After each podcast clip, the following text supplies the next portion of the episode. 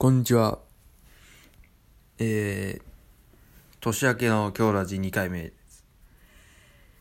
えーと、まあ本日はちょっと事情がありまして、僕一人でちょっとお送りしたいと思います。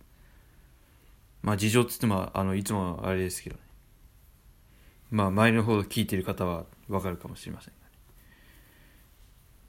というわけで、えー、参りましょう。今日もラジオでいいんじゃない？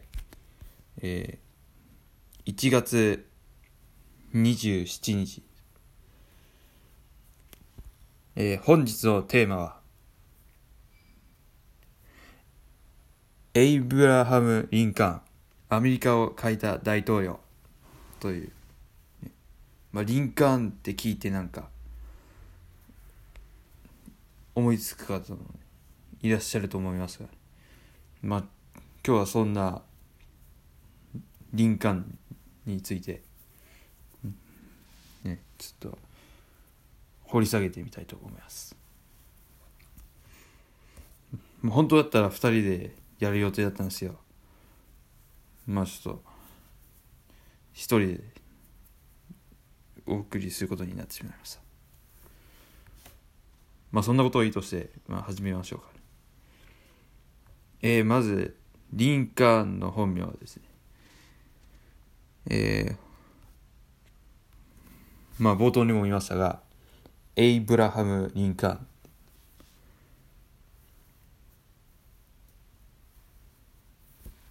まあ別名、まあ、エイブラハムがアブラハムに、リンカーンがリンカン、あの、横棒が伸ばしがない。やつですね。まあ別名があるんですけど。えまあアメリカの大統領なんですけど、任期が1861年3月4日から1865年の4月15日。まあ4年間ぐらいですね。まあ当時の副大統領で、ハンニバル・ハムリン・アンドリュー・ジョンソン方がいたんです。まあ、その方が当時の副大統領。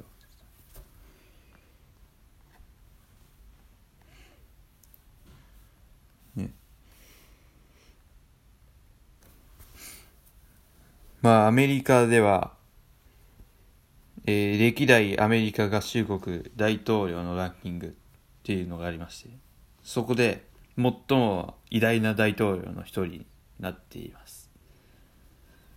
結構有名な方ですね。まあ、どんな方だかっていうと、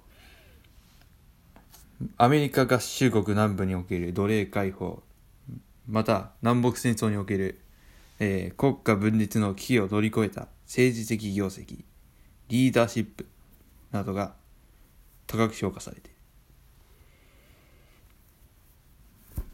すごいですね。ねいや本当にまあそれを見ると偉大な方だなっていうのがもう分かりますねまあそんなリンカーンは、まあ、遡ること1809年2月12日にアメリカ合衆国ケンタッキー州に生まれました。まあそのリンカーンの生年月日はチャールズ・ダーウィンっていう方同じ。まあそんなまああんまりないですよね。なんか有名な方と同じ生年月日。結構すごい。まあ当時は当たり前だったのかもしれないですけどまあそこは分かんない。僕はこの時代生きてるわけではないので。まあなんだろうな。まあ結構昔の方っていうか結構僕らより前の世代の方です。まあ憧れますね。アメリカで最も偉大な大統領の一人。すごいですよ。うん。第二次大統領就任演説っていうのは1865年の3月4日にあったんですけどえー、まあその演説を聞いて歴史家のマーク・ノールっていう方はその演説今日聞いてアメリカ人が世界の中でその位置を認識するような少数の申請文書の中に位置づけられると述べた。まあ演説をちょっとその原稿みたいなのを見てみるとまあそう思いますね。結構いいこと言ってますよ。まあ気になる方はまあ調べてみてください、まあそんなわけでまあリンカーンまあ話してきましたけど。どうだったでしょうか皆さん。リンカーンアメリカを変えた大統領って言いますけど本当にアメリカ変えてますね。リンカーンがいなかったら今アメリカはもうもうちょっと違うアメリカになってたんじゃないですかね。まあそんなわけで。まあ皆さんもねまあなんか偉大なこと林間みたいな偉大なことを成し遂げられるといいですね。まあ僕もそう願ってます。はい。えー、っとというわけでえ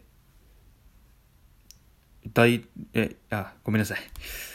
大統領っていうことじゃえー、じゃあ仕切り直します。